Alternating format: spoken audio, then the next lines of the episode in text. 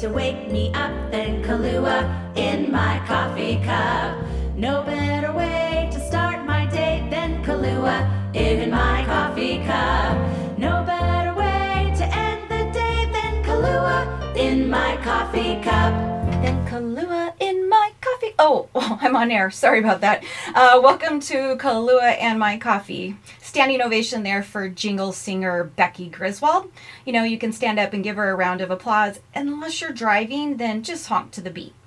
So I wanted to kind of give a little disclaimer before we get started today. And this episode is going to be some really heavy subject matter and possibly triggering for some that listen to it. So I want to make sure that if you've battled mental illness and hearing another person's story is not inspirational or helpful, you might want to hit the stop button. I don't want anybody triggered. The last thing I want to do is impede somebody's healthy outlook. But I'm going to share some truths today and some careful information to help others live their best life. So, I, I guess let's do this. So, before I actually get started, let's lighten the mood just a hair because we're about to stick our foot in the swampiest swamp there is. And I want to challenge my listeners this week to jump on over to the VIP Facebook group. And I'm going to have some information posted with my ongoing and recurring and possibly some new segment titles. And with not knowing what actually goes behind the uh, the se- I should say the segment's name, meaning you might see something that's called Two Faced, and you can assume all you want about what the segment Two Faced would be, but it may not be what you think it is. And that's okay because I like to mix things up and have a little fun. So I like to invite everybody over to my Facebook VIP group, Kahlua in My Coffee chat group, and take some time this week, mm, maybe till about Saturday, Sunday ish, and vote on the ones that you would like to hear. Just be careful what you wish for because, again, you don't necessarily know what the segments under that title might be about.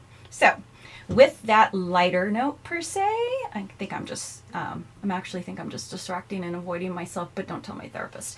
So, anyway, before we get started here, I just want to again remind anybody that may have some triggering moments when hearing somebody else's journey with mental illness. I completely understand and I invite you to hit the stop button. For anybody who'd like to hear another person's journey and is ready to go, welcome. So, we're going to go ahead and hit this subject matter along with the segment name things we don't talk about but we should be mental health. And I want to share my personal story, and I'm going to do my best not to cry on this episode because I feel like I'm a soap opera star as much as I cry. So, I want to share my personal journey of something that actually just happened to me and kind of why I didn't have a show last week. I wouldn't say that it necessarily impacted my overall being of you know functioning. But it was something i needed to chew on a little bit and know how to deliver it in the right way and be in the right frame of mind. Because i'm somebody that believes in if i share something that's happened to me and it helps even one person in this entire universe then it was absolutely worth me sharing but I had to be in the right mind mind space or head space in order to do that, or else it's not beneficial. Kind of, it'll end up sounding like I'm kind of crying a river, and it's okay if you want to cry a river, but when you're delivering information that's got a really heavy subject matter and you really want to drive home a point, sometimes it's better to take a step back and evaluate things and take a deep breath and put a little Kahlua in your coffee or your second coffee or your third coffee. So here we go. I want to share my personal story. Last week, at the age of 44, now some of you will not be shocked by this, neither was I really. I was diagnosed with bipolar 2. I know, crazy, right? Somebody who's all over the place and has been accused of having ADD their whole life and is extremely emotional when she needs to be. Yeah, shocking. But it was one of those things where I wasn't surprised. I was more baffled that it took a doctor till 44 to push me in a corner and say, I think there's something bigger going on here. And so I kind of got angry at first because I thought, gosh, this doctor I've reached out to, that doctor I've reached out to, this therapist I've talked to, that therapist I've talked to, because I've been through a lot of stuff in my life, more than the average person probably endures. You know, honestly, 10 times what the average person probably endures. And if I told you some of the things that I've been through personally off the record, you probably wouldn't even believe me because you would think that only happens in a book, that only happens in the movies. And I'll laugh and say, Who do you think the movies are based on when it says this is from true events or this is from the news? Yeah, because there are people that really have been affected by things that most of us don't. And that's why I'm so open about my journey because if I've endured, say, 10 times the amount of the average person, and I'm struggling, then I know that somebody that maybe has endured two or three or even nine out of 10 that I have, maybe they take something away from things I've learned along the way. So, again, oh my gosh, I'm so shocked. I'm bipolar 2. Okay, not shocked completely. And, but I never knew what was the clock that made me tick. It's called anxiety it's not a rabbit. It's not a motor that keeps you driving. It's called anxiety. You know, your little bitch ass friend named uh, was starts with an A. Anxiety. And I've been overly empathetic to the point I've been excused, or not excused, I've been accused of wearing the weight of the world on my shoulders. And I don't really think there's anything wrong with being empathetic. Unless you cry through your entire podcast, then I guess there's a problem with being completely empathetic. And I've been accused of being mood unstable, not to the point that I cannot function, but to the point where I sometimes don't understand why I'm in the mood that I'm in, and there's no real rhyme or reason behind it. And but I, I guess I should say I've learned how to control it and made my own coping mechanisms and my own ways of survival along the way. So it was kind of frustrating to be told, well, this is what you have. You've probably had it your entire life. And I'm glad you're finally getting the right treatment and the right medication because this should make life a lot easier for you. What? What? So I've suffered for 40 years because somebody couldn't get their act together and like pull their thumb out of their butt and go, oh, I guess there might be something really wrong here other than life events for this person. Ha ha ha. Yeah, I'm a little pissed off that it took somebody in the medical community to kind of go, ha ha ha ha, I've got an idea. And for those of you who know me personally, I struggle with lupus, I struggle with fibromyalgia uh, and everything that comes along with chronic fatigue syndrome, arthritis, skin lesions, flare ups, tear ups, whatever. So I guess it could go undiagnosed or easily be oversighted when you're already taking like eight medications and that's been the least amount you've taken over the last 15 years. And all of those diagnoses could also show signs of anxiety and depression and blah, blah, blah, blah, blah.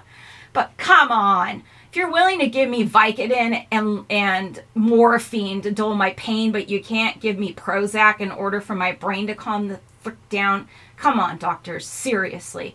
And I'm almost not mad at the medical community as much as maybe I didn't advocate enough for myself. Maybe I I wouldn't say lied, but maybe I doled down the amount of days that I want to stay in bed and not face the world, or that I felt moody or extra emotional. Do any of us really answer those forms truthfully?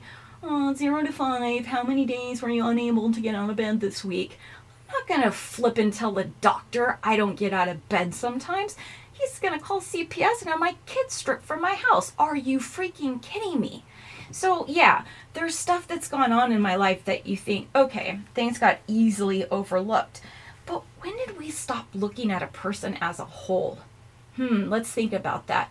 When major pharmaceutical companies and major insurance companies started controlling the medical community.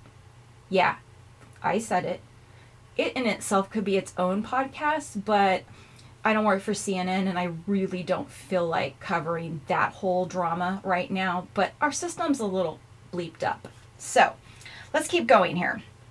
So, I, you know, like I was saying, maybe things were anxiety, I'm empathetic, I'm unstable, blah, blah, blah.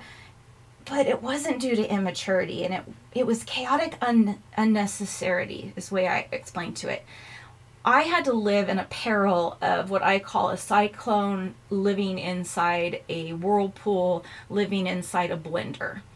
At any given time, that is my brain. Yeah. At work, at home, at school, at volunteering, at playing, you know, as a kid. It doesn't matter. My brain has never stopped the twirly, whirly, whirly, whirly, go, go, go, go, go, go, go. And you add any any stress, life event, pressure, deadline, anything like that, and that catapults whatever you're throwing into it a whole nother trajectory. And you have things happen like you walk into work every day, just assuming you'll get fired.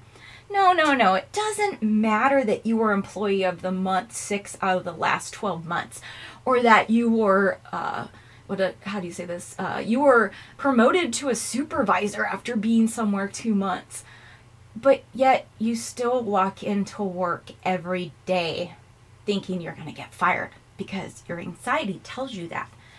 And to think that I lived this way for this long is like, oh, are you freaking kidding me?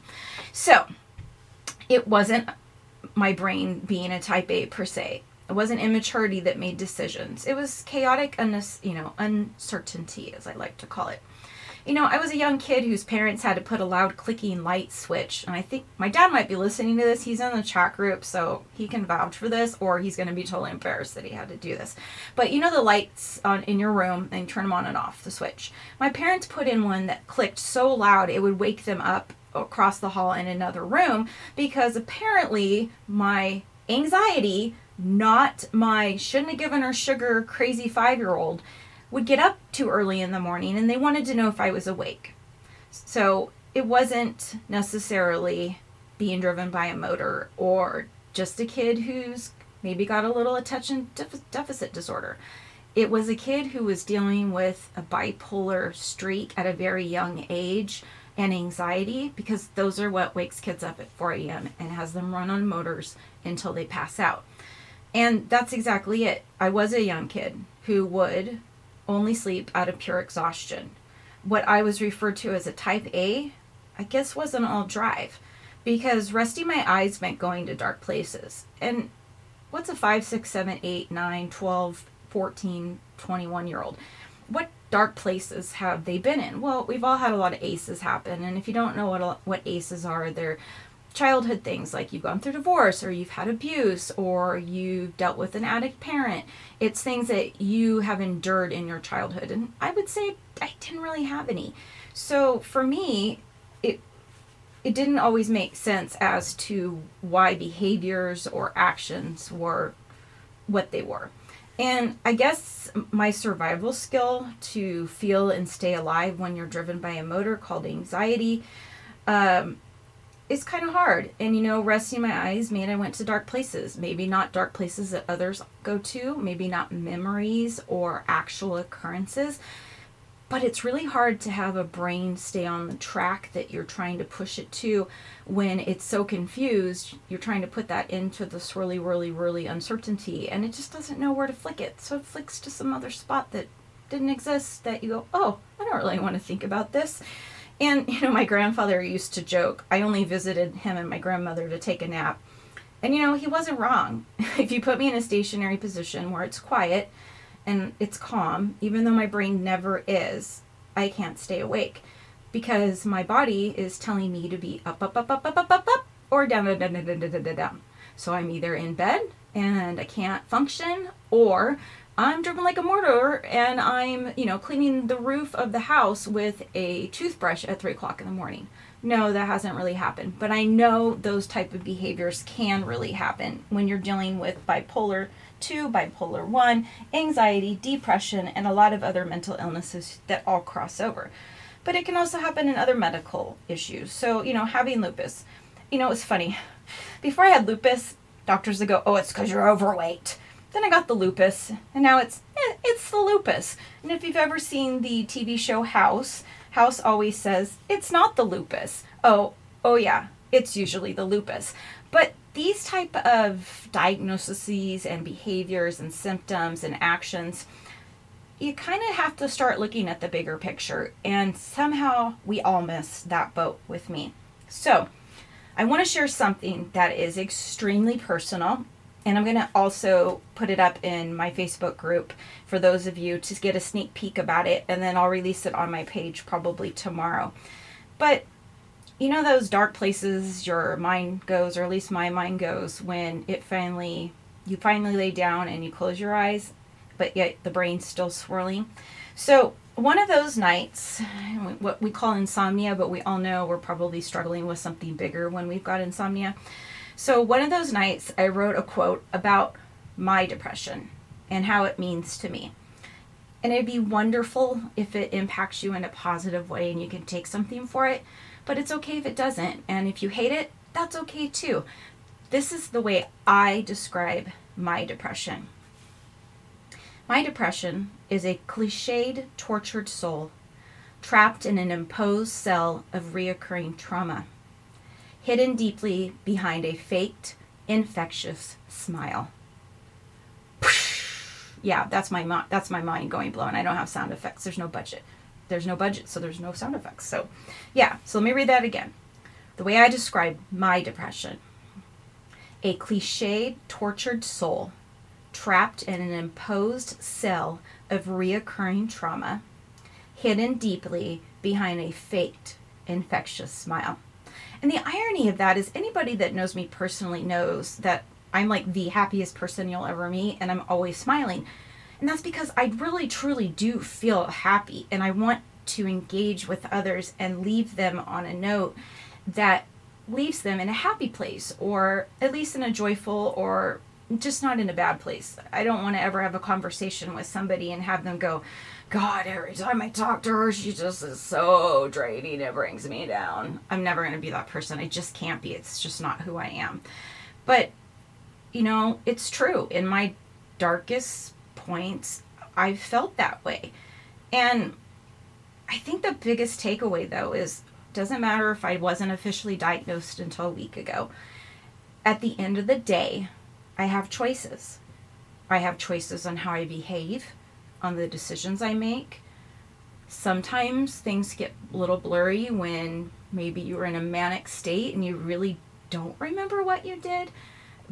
But at the same time, I kind of created another quote for myself. I haven't allowed my circumstances to dictate my choices.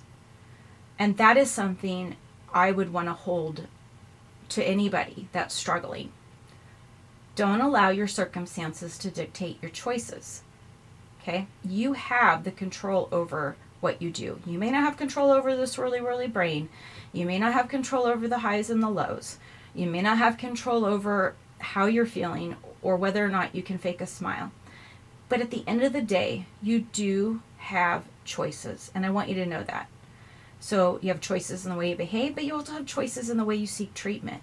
And not everybody's going to do it the same way. Not everybody's going to do it at the same time. And not everybody's going to even follow the same, say, cognitive behavioral therapy, for example. We all get something different from it when we're in it.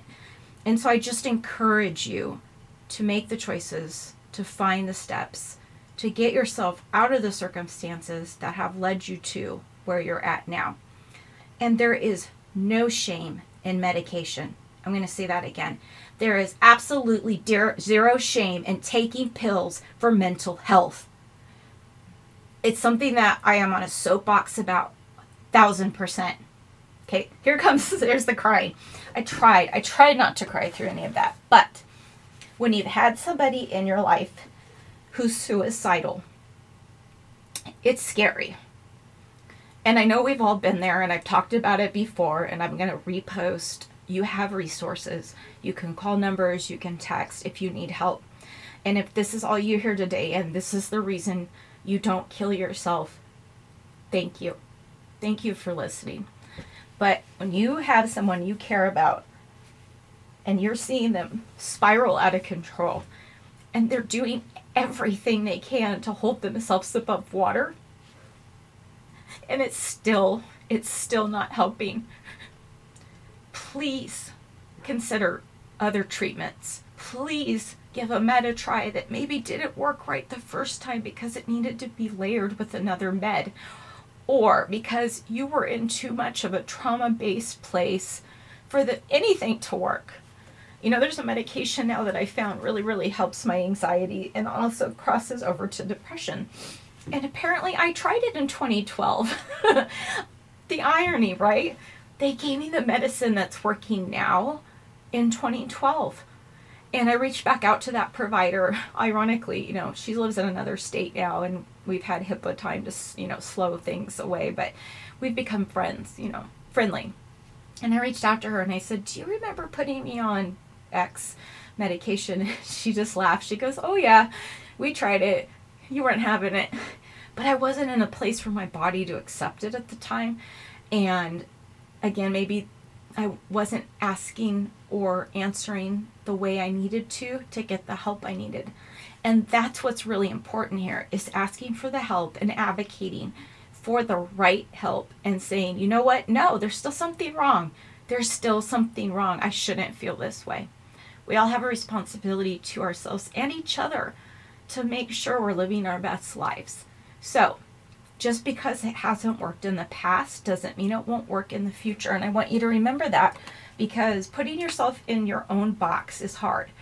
And rescuing yourself from that box is even harder. So I want you guys to really understand that when you close yourself off for help or you silence yourself and you isolate yourself, it makes it really hard for you to accept help, even though help's there, because you don't see it or you don't feel it, or your coping skill is to ignore it because that's all you know.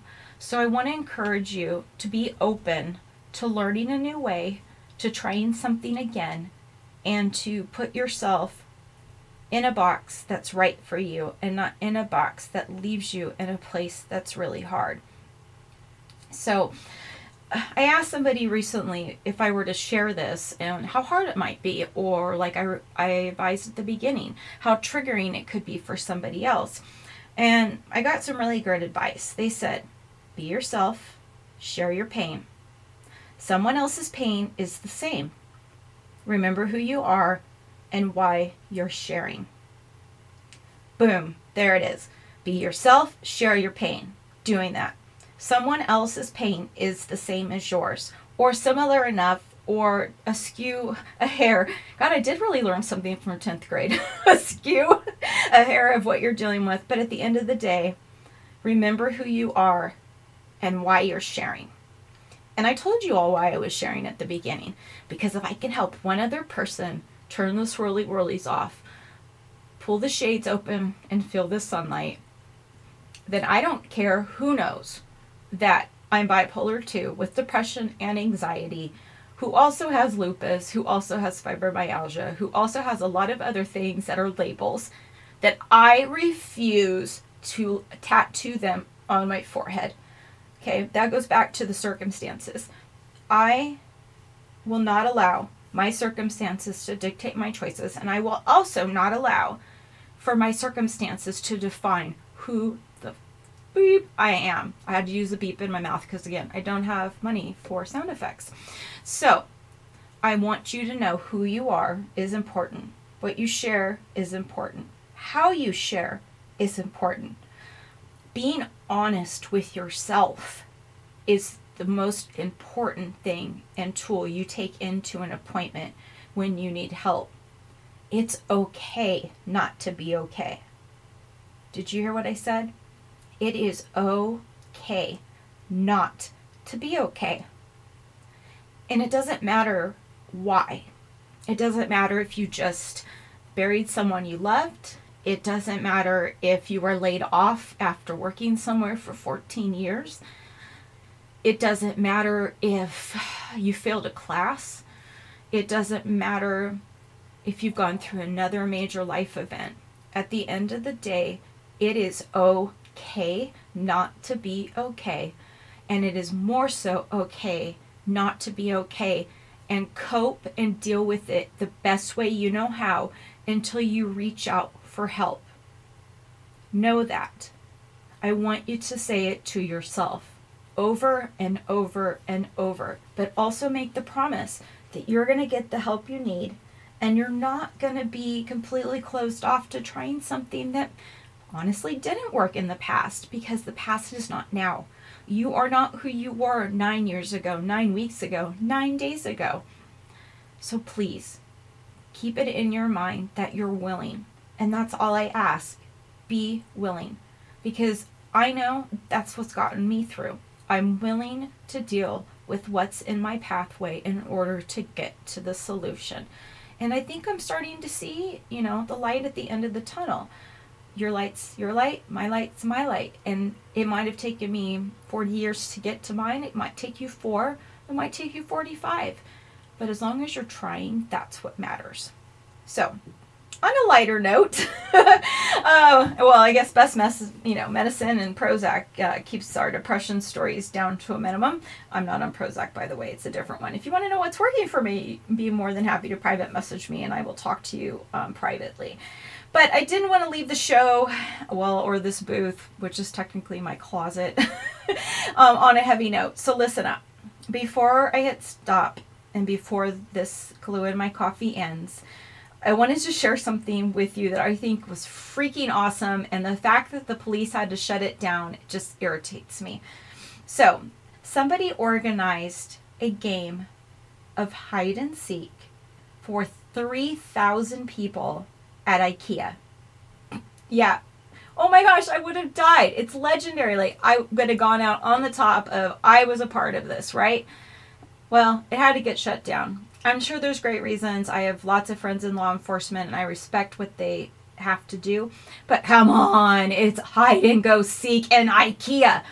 The same people that make us hide and go seek for all of their three gazillion little, you know, bolts and nuts and wooden pegs and glues and half of the Allen wrenches that aren't in the kit like they should be. I mean, come on, it's IKEA.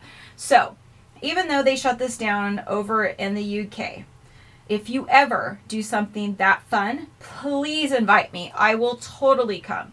Whether we play hide and seek in town, whether we do the biggest game of wooden Yahtzee at the park, go out and live life. Go enjoy something that's obscure learn who you are as a person, and go out and live your best life. But also, never forget it is okay not to be okay, and it is okay to ask for help. It is okay to take medication. It is okay to be in therapy. You are living your best life, nobody else's. The only people living a better life than us are those 3,000 people at IKEA that played hide and go seek. So, where to find me in the meantime? You can listen to me on SoundCloud, Spotify, iTunes, Google Play, Live 365, and I think at this point, if you just Google Kahlua in my coffee, it kind of pops everything up. So, uh, social media Instagram, Twitter, Facebook. I definitely want you on my Facebook VIP chat group, Kahlua and My Coffee, because you're going to decide the next segments, even though you have no idea what those segment names really mean. And in the meantime, this is what I know. I know I'm nobody's cup of tea, but I'm everybody's Kahlua in my coffee. Hit it, Becky! No better way to wake me up than Kahlua in my coffee cup. No better way to start my day than Kahlua in my coffee cup. No better way to end the day than Kahlua in my coffee cup.